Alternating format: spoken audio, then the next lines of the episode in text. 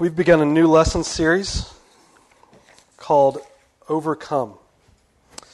Together, we're going to be going through the next four weeks. We started last week, so we're three weeks left in this series on the idea of what it means to overcome according to Scripture.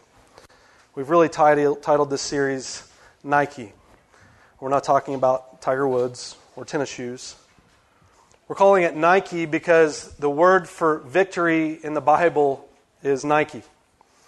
And you learned last week to those who enjoy the sports brand of Nike that all this time you've been saying it like a bunch of hillbillies. The Greek way we pronounce Nike is Nikeia or Nike. It says in 1 John chapter 5 and verse 4, for everyone who has been born of God overcomes the world. That's Nikeia, to get the victory over the world. And this is the victory, the Nike the Nike that has overcome or gotten the win over the world, it is our faith. But even though our faith gives us the opportunity to get the victory over the world, sometimes we don't live in that victory. Last week we looked at overcoming our past. And the way that we overcome our past is not to identify ourselves through our past, but to identify ourselves in light of who Jesus says that we are.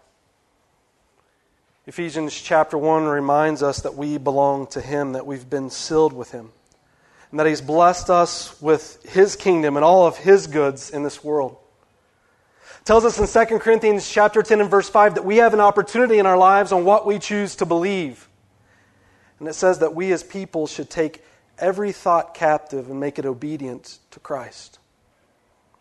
I mean, there's all kinds of ideas and philosophies about who we are as people in light of our past, or just what a, an individual is. But the Bible tells us to take every single one of those thoughts that we like to think about our identity and our self worth and, and, grab those thoughts out of the sky and, and captivate them in everything that Jesus says that we are through His Word. To not be defined by what others say that we are, but in who Christ says that we are. In addition, today we're going to look at another way of overcoming, and that's overcoming broken relationships. How do we get the Nike, the just do it over those broken relationships? You know, there are a few things in life that compare to the opportunity of love and being loved. There's no greater joy and satisfaction that's found more so than in the depth of our relationships. First, be, being your relationship with God, and then how that lives out in light of your relationship towards other people. The Bible says to us that real heroes are those who seek reconciliation, truth, and love in relationships. It says in Proverbs chapter 20 and verse 3 avoid a fight is a, avoiding a fight is a mark of honor. Only fools insist on quarreling. It tells us in 1 Peter 1 22, now that you have purified yourselves, obeying the truths that you have sincere love for each other. Love one another deeply from the heart.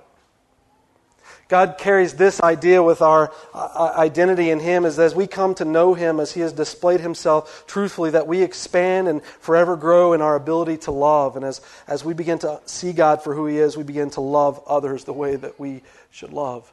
Truth and love are important. God's desire for us as people, the real heroes of the world, aren't those who are the toughest that, by displaying that, that strength and going in the world and beating everyone up, right? Society might have you to believe that whoever the last man standing in the battle is, that is the victor. Whoever got the last cutting word that hurt the most or punched someone in the face the hardest, and you are still standing, you win. But in God's world, it's to those who lay down, who humble themselves to meet the needs of others, who seek after unity and truth and love. The Bible tells us in the book of Matthew in chapter 5, therefore, if you're offering your gift, these are people attending the temple to worship, if you're coming to church to worship today, and you're at the altar and there, remember that your brother or sister has something against you. Leave your gift there in front of the altar. First, go and be reconciled to them, then come after and offer your gift. It's saying to us when we have wronged people in our lives, rather than carry the burden and the guilt of knowing that wrong exists, God desires for you to love and seek unity in those relationships through truth and go back and confess that sin to the individual you have wronged. Seek reconciliation. You know, the Bible not only commands us to seek forgiveness when we've wronged people, it also commands us to forgive those who've wronged us. In fact, in different portions of Scripture, it tells us to then seek people who have wronged us for the opportunity of reconciliation. In Matthew chapter 18 and verse 21, it says, Then Peter came to Jesus and asked, Lord, how many times shall I forgive my brother or sister who sins against me? He says, Up to seven times. And Jesus answered, I tell you, not seven times, but 77 times. Jesus is speaking hyperbole here. He's not saying literally 77 times, but he's saying to us, you think seven times is enough. I'm telling you, multiply that by a bunch and then keep doing it. Why? Because in our forgiveness, in our humility, we mainly reflect the character of God. Jesus was all about forgiveness and grace. He says in 2 Peter, not that any should perish, but that all should come to repentance. But it tells us in Matthew chapter 18 and verse 15, and the including passages just below that, it tells us that not everyone who we come to for reconciliation, whether we're forgiving them or they're forgiving us, they don't want that reconciliation. Sometimes we experience still, even in our forgiveness, heartache in relationships says in 1815 if your brother or sister sins, go and point out their fault just between the two of you. If they listen to you, you have won them over. It goes on to say if they refuse to, to seek forgiveness in you, then bring some more people along and, and hold them accountable before other people. But ultimately, it goes on to tell us in this passage that they may not want to be forgiven. And so the question becomes what do we as people do? You have your Bibles with you this morning, I'm going to invite you to turn to Ephesians chapter 4. We're going to get a key idea from Ephesians chapter 4 in the first couple of verses in that passage of Scripture. Then we're going to go through chapter 3 together. We're going to look a lot into the Greek text today. You know what they say? Once you go Greek, whatever. What they say. It's all Greek to me. Greek's supposed to be hard, right? It's not true. Ephesians chapter 4 and verse 2, it says this to us as believers. Paul has established this book, and the central idea of all of Ephesians is all about relationships. In the first couple of chapters, Paul identifies for us as believers who we are in light of who Jesus is. How should we view ourselves in relationship to Christ? And as we grow in that understanding to a relationship with Christ, the rest of the book then compels us to pursue healthy and growing relationships with other people in light of knowing Jesus. Chapter 3, he begins to define for us how to overcome broken relationships in our life. And he gets to the central idea of what he's digging for in chapter 4. And he says in chapter 4 and verse 2 be completely humble and gentle, be patient, bearing with one another in love, making every effort to keep the unity of the Spirit through the bond of peace. God's desire in our relationship is to carry an attitude of, of humility and forgiveness. An opportunity to see and meet the needs of other people. That when we come to church, we have the idea that Jesus carried and, and wanting to just wash the feet of his saints.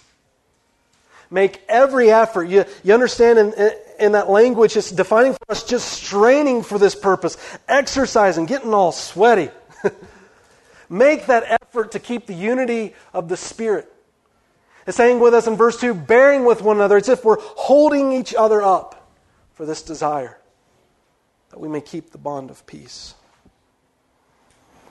I think the heroes in God's eyes are those who work hard when the going gets tough rather than tuck tail and run, rather than sock someone in, in, the face or, or to say a cutting word. Jesus loves those who suffers for, for the unity of his church. God's desire for us in Ephesians chapter 4 is to be at this point in our lives. But the question is, how do we get there? You know, today you can find all across the country lots of churches on a single street. And when you go to find out the history of some of those churches, you discover that there was someone who attended a church and they became angry in the church, and rather than live Ephesians chapter 4 and verse 2 in their lives, they just decide, you know what, there's another church down the road, or we can just start another church down the road. Forget them, let's go do this. And I got to say, if if that's how all churches started, I would find God very frustrated with church in America. But God's desire for us is rather than split, rather than divide, when it hurts, when we know we're at our, our lowest point, continue to humble yourselves and make every effort in our lives to fight for that bond of peace and unity. Why? Because it's in forgiveness and grace in which God works through relationships. Without forgiveness and grace, relationships can never flourish and grow. At some point, we all wrong each other. At some point, I will say something stupid and offensive up here one day. I mean, I've got 45 minutes to say things, right? Eventually, something bad may come out that you don't like. So, what's our heart then? To seek what Jesus seeks the unity and forgiveness in a broken relationship. I was reading statistics this week, and do you know by the year 2020, they say the second leading problem of people who go into the ER for medical attention will be for depression in our society in which we have Facebook and texting and tweeting and whatever else as forms of communication, though we have those things available, the depths of our relationships don't really grow because we are consumed in the time of our lives. I think in so doing, we oftentimes find ourselves depressed. And In the midst of our brokenness, when we find ourselves experiencing heartache in relationships, sometimes our response is, you know, I'm, I'm never going to be open or close, that close to someone again in my life. Which is good if your desire is to never have a broken heart again in your life. The negative aspect is that uh, as you begin to experience loneliness and depression because God has created us for relationships. To love the Lord your God with all your heart and to love others. And so, how do we overcome the, the, the problems of broken relationships for what God desires in our lives? I'm going to encourage you, if you're in Ephesians chapter 4, to go ahead and flip back to chapter 3 for just a moment. We're going to pick up in verse 14 and we're going to ask the question how can God encourage me to overcome broken relationships? He says in the, in the very first verse of that passage, for this reason. For this reason, this is a culminating statement.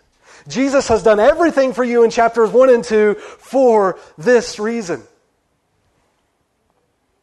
The four prescriptions that God has given us starts in the first two verses. In order for us to overcome broken relationships, it requires for us to talk to God about it. We call that prayer. Paul says in this passage of Scripture, For this reason I bow my knees before the Father, from whom every family in heaven and earth derives its name. Paul's saying, For this cause I am praying. Interesting that I would even have to bring up prayer to Christians. But you know, in my Christian life, what I've oftentimes find with people that struggle in, in, in life, one of the first things I ask is, Are you spending time with God? Are you praying and talking to God? Are you reading God's Word? Are you just letting God saturate your life? And you know what I find nine times out of ten? No. You know the last place that Christians oftentimes think to look for the solution to their problems is God. We're so good in this world to, to gossip and go tell our friends about our struggles, anyone that would have a listening ear, but, but the last place that we oftentimes think about is just communicating to God about our need. And Paul is saying to us listen, if you, if you have a struggle in your life, if you're fighting for unity like Ephesians chapter 4, if you feel that loneliness inside, it begins with prayer before God. The word before in the Greek text means face to face, it's a place of intimacy. you, you kind of get the idea that this individual, Paul, going in prayer, is just making this the most personal, God honoring, seeking his face prayer that he could offer before God. And he's saying why he's praying this. It's for all the families that God has brought together. Prayer is important. Prayer should be a regular activity of our lives, seeking the face of God. And it says in Jeremiah 33 3, Call to me, and I will tell you great and mighty things that you do not know. David said in Psalm 73, David says, You, God, are my portion and strength forever. You know, I find in our lives one of the reasons that God allows us to go through heartache is because it's not until God is all that we have that we begin to realize that difficult lesson that God is all we need. And Paul opens up for us the identity for you as an individual to find and begin to be strengthened to overcome broken relationships in your life. Is to begin a healthy, growing relationship with the one who will never disappoint. So many times in our lives, we seek fulfillment in other people. Satisfy my need. Fulfill that deep longing that I have inside of the pit of my heart. But God has created you to find satisfaction in Him. People will always disappoint, even if you're married. And you know that more so if you are married. but the solution seek your, the understanding of who you are and your identity and love and the one who created you and the one who will never disappoint you. And Paul's saying, for this reason, I'm, I'm seeking the face of God for all the families so that they may begin to understand what we have in Jesus. So, what does Paul pray? Prescription one, pray. Prescription two for us starts in verse 16, and it's simply yield. That's easy to remember, right? Pray, yield. You got it. Wow. In verse 16, it says, that we would grant you according to the riches of his glory. Let me ask, how, how bad is your need for God in your life right now? I mean, how, how, how difficult and depressed or how dark do you think your situation is? Well, the answer to that is God is beyond wealthy in, in that area of your life. It's from His riches that He's going to meet your need. It doesn't matter how bad your situation is. God is wealthier than the need that you have. He would grant you, according to the riches of his glory, to be strengthened with power through his Spirit in the inner man, so that Christ may dwell in your hearts through faith. Can I tell you, as we go through this passage for just a minute, before you can even transition to the next point, the next prescription that we make, it's important that we grasp really what verse 16 and 17 is saying to us this morning. Listen, Paul says that God, we're praying this prayer that God would strengthen you. This means to impart power. And it tells you from where this power comes from that God's going to place it. It says, through his spirit in the inner man. It's saying religion and the rest of the world, everything will just put pressure on you in your life and, and sometimes belittle you and make you go through heartache. But God, when He changes you, He does it from the inside out. And while the rest of the world may, you may feel like it's beginning to crush you in your life, God imparts His power into your inner man. This is the will of the person. This is where you have the throne of your life. This is where you make the decisions of what you're going to do. And it says in this passage that God wants to strengthen that inner man, and this is why. So that Christ may dwell in your hearts through faith. Jesus wants to take the throne room of your life, the place that you think you're in control of. Ultimately, one day you'll find out you're not. But God wants to take that throne in which you make those decisions, and He wants to dwell on it. It's saying the word dwelling here means to be at home. It's meaning Jesus wants to come in the most intimate place of your home, whether it's the bedroom or the living room or whatever you think is special about your house. God wants to come into that room and He wants to sit right beside you. And He wants to begin to impart power into your life. The key is, is it's according to your faith.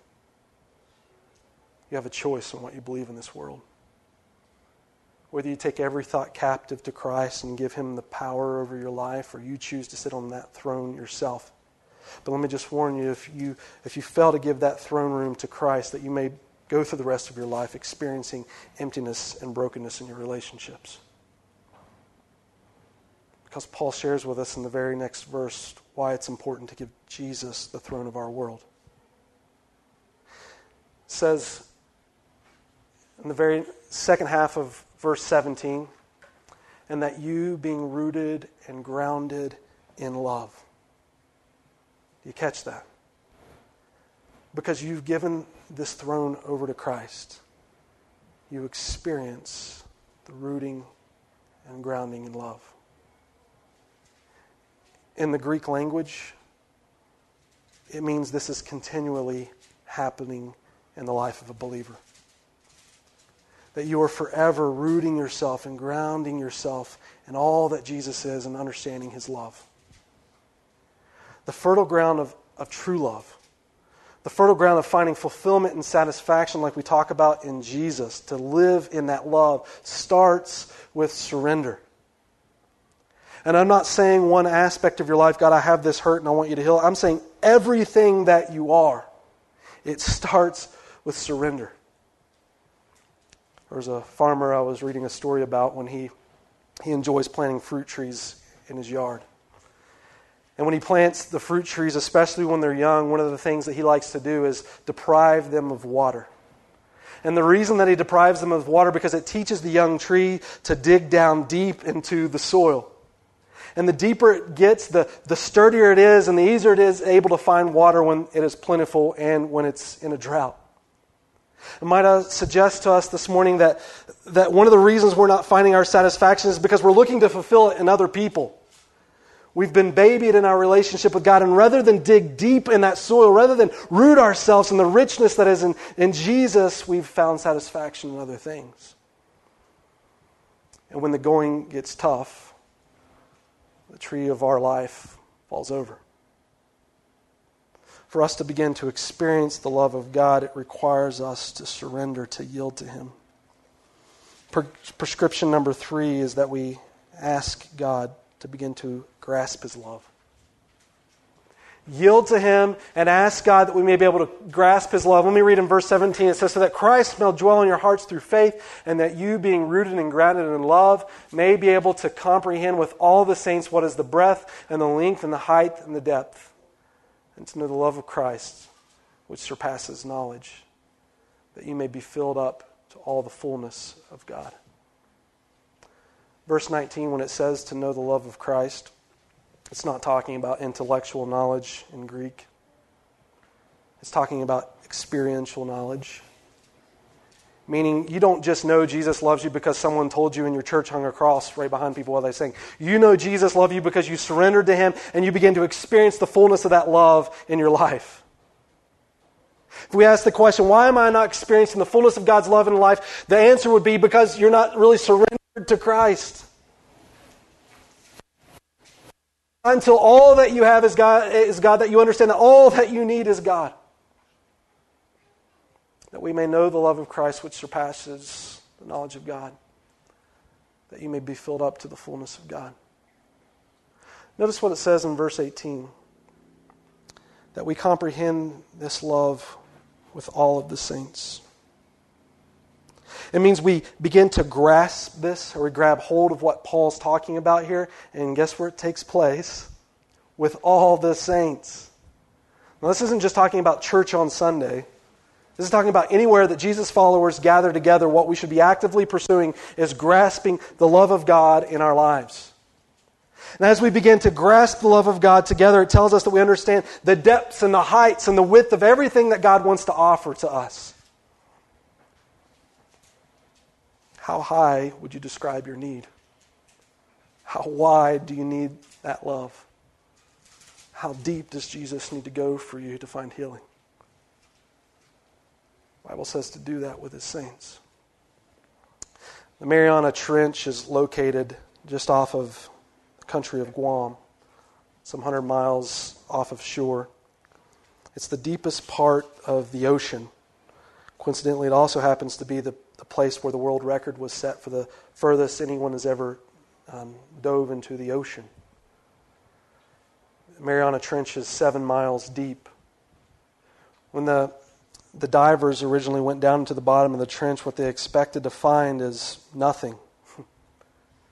They say that the pounds of pressure that's placed upon anything that would survive down there is over 16,000 pounds per square inch. I mean, you've got to be Hercules to survive. And it's a dark, dark place, a place that light can't even go. And when the divers reach the bottom of the floor and as they begin to dive into the Mariana Trench, you know what they found? Life. God was able to create a creature that could survive at the deepest parts of our ocean, displaying his glorious hand. Saying to us today, if we are in a place of desperation and brokenness, how deep can your God go? We experience this with the saints encouraging one another in our relationship with God, saying to ourselves, How wide do you need Jesus to meet the needs in your life? How deep do you need to know this God? How high must He climb to overcome your need in your life? God can do it. That we comprehend with all the saints the love of Christ. God's desire for us is to fill us up God's desire as the world presses you down is to take that cup that's empty and to fill you from the inside out. And we seek satisfaction and longing in our lives, and we, if we picture ourselves as just having a cup, we sort of walk through life and find, trying to find happiness and peace in the things that we have, maybe our, our marriage and relationships to our children. Maybe it's some sort of entertainment. And, it, and for a while, it may put a little in our cup to satisfy our lives. But what Jesus talks about in this passage of Scripture is that cup begins to overflow with the goodness of God. How do we get to the point in Ephesians chapter 4 and verse 2 where we are able to serve one another? It's because we have been satisfied with everything that Jesus has said about us. In experiencing that relationship with Him as we've yielded our lives to Him, we've rooted and grounded in our love for Him. And in so doing, we can be humble in serving one another. We overcome our broken relationships through finding strength in our relationship with Christ. Prescription number four. You know, we may get out of here early today. You guys hold on to that thought. That means a pastor just lied to you. I'm just kidding. Yes, I am. I'm lying. just, okay, I'm, I'm kidding. We're going to get out early. Prescription four Simply this expect God to do it. Pray to Him, yield to Him, ask Him to experience His love, and expect Him to do it. Verse 20. Now to him who is able to do far more abundantly beyond all that we ask or think, according to the power that works in us. There was an older man who um, he loved ordering uh, his clothes out of a catalog. And on, on, this particular catalog he was ordering from, he, he liked this shirt and he, and he placed his order and he put it in the mail. But he noticed as he got ready to send this, this order out, at the very bottom of the, the card it said, uh, If we're out of stock in this particular item, can we send you a, another item of equal or greater value? And he just checked yes. It's a guy who really doesn't care what clothes he wears, right? As long as he has a shirt on. And so he mailed it in. And when the shirt came back from, from this catalog that he had ordered from, he noticed that he didn't get the shirt that he ordered, but what he got was a shirt worth twice the value. And so from then on, anytime he ever placed an order in this catalog, he checked yes really big. And the point is, whatever you think the obstacle is in your life for you to be able to experiencing the joy in your relationship, you're thinking too small. God says in this passage that whatever it is, far beyond that, whatever you can think God can do in there, He can do so much more. That's the God that you follow. When we pray to Him, when we surrender to Him and we begin to experience His love, God works miracles in our hearts. Expect God to answer those prayers. I like a story that Jesus gave to comes in the Gospels from his disciples. The story begins in Matthew chapter 11 when Jesus goes up to a tree fig tree, and it didn't produce fruit. Remember what Jesus did to that tree? He cursed it and he killed it.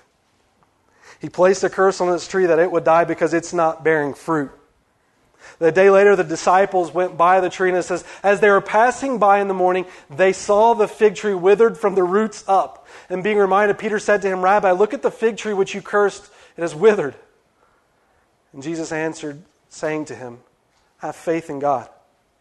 Truly I say to you, whoever says to this mountain, Be taken up and cast into the sea, and does not doubt in his heart, but believes that what he has said is going to happen, it will be granted to him. Now, I don't think that we're really going to move the Rocky Mountains when we leave today. I don't think that's what Jesus is saying. I don't think there's a need to move them. They're pretty. I'll keep them there. What Jesus is speaking to us, he's just taking something beyond our imagination and he's saying to him, See how enormous this problem of this mountain looks in front of us. If you just had faith to just talk to it and just say, in, in faith through me, get the mountain out of your life, it's going to happen. I want to say this morning, one of the reasons that we haven't experienced the depth of God's love in our lives is because somewhere along the way we stopped believing in a mountain moving God. Whether it's because someone has came into, come into your world, excuse me, whether someone's come into your world and hurt you so deeply that's caused you to be isolated, whether it's an obstacle or challenge you're facing through some sort of illness, whether it's a financial burden that you have, God knows your need. And God is a mountain moving God. God can meet our needs beyond all that we ask or think, according to the power of Him that works within us. How do we overcome a brokenness that we begin to experience in our lives? Can I say to you this morning to stop hoping in things that are going to disappoint? I'm not saying run away from the relationships you have because we saw that what God desires is for us to enjoy those relationships and to humbly serve one another. But how can we get to that place that we ever serve one another in that way, even when it's hard, that we just want to serve and continue to love each other? The answer is, is because we have a healthy relationship with Christ. Believers, you're taking the time to go before God in prayer. And as you're praying and seeking His face, as Paul said, you are yielding the throne room of your life to Him. And as you're yielding that throne room, it says from the inner man, God is filling you with lo- His love. And you're asking God, God, fill me with that love. Because we know that even if our situation, no matter how deep and hopeless and dark it may seem, God is able to do well beyond all that we ever ask or think because He is a mountain moving God.